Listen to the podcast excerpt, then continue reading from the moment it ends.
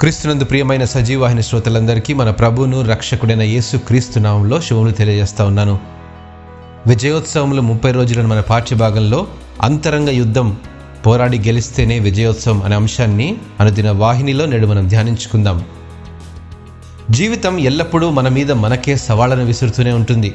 వాటిని ఎదుర్కొని నిలిచినప్పుడే విజేతలమవుతాము. పోరాడాలనుకుంటే ముందు నీపై నువ్వు గెలవాలి. నీలోనే ఉన్న నీ శత్రువుపై గెలవాలి. నీపై నువ్వు గెలవడం అంటే నువ్వు ఎదుర్కొనే ప్రతి సవాలు నువ్వు సాధించలేవని నువ్వు చేతకానివాడవని నువ్వు బలహీనుడవని నిన్ను హేళన చేసినప్పుడు దానికి నువ్విచ్చే సమాధానం నీ ధైర్యం నీలో ఉన్న విశ్వాసమే. క్రైస్తవ విశ్వాసంలో ఒక వినూత్నమైన అనుభవం అనుదిన ప్రార్థనలో మన జీవితంపై మనమే పోరాడడం. విశ్వాస జీవితంలో ప్రార్థనా పోరాటానికి వాక్యం తోడైతే ఈ అంతరంగ యుద్ధంలో అంతిమ విజయం నీదే. నేను క్రీస్తును విశ్వసించాను కానీ నాలో కొన్ని నాకు మాత్రమే తెలిసిన రహస్యమైనటువంటి కొన్ని నాలో మిగిలి ఉన్నవి.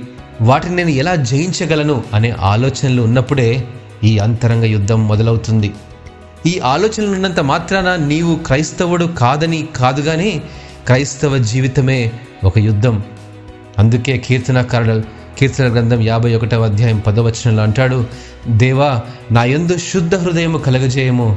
నా అంతరంగంలో స్థిరమైన మనస్సును నూతనముగా పుట్టించుము. మన అంతరంగంలోని మనస్సు యొక్క స్థిరత్వం కోసం ఈ పోరాటం. ఇదే అనుభవాన్ని అపోసనుడి పౌలు గలతి సంఘానికి వివరిస్తూ గలతీలకు రాసిన పత్రిక ఐదవ అధ్యాయం పదిహేడవ వచనంలో శరీరము ఆత్మకును ఆత్మ శరీరమునకును విరోధముగా అపేక్షించును.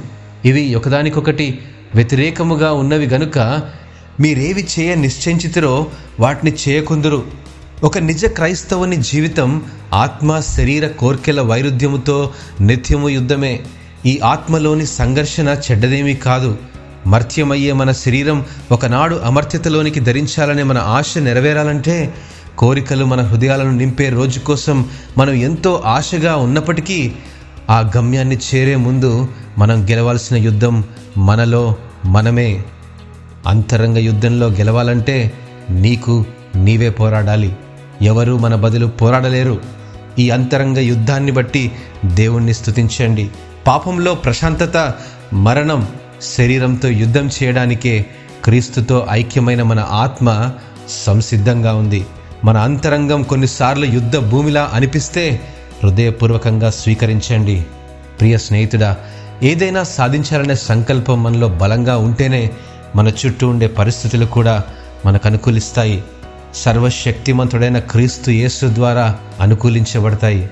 ప్రతి సవాళ్ళపై విజయం వాటిని పోరాడి గెలిచినప్పుడే విజయోత్సవాన్ని చూడగలం. హలెలుయా దేవుడు మిమ్మను ఆశీర్వదించునుగాక. ఆమెను.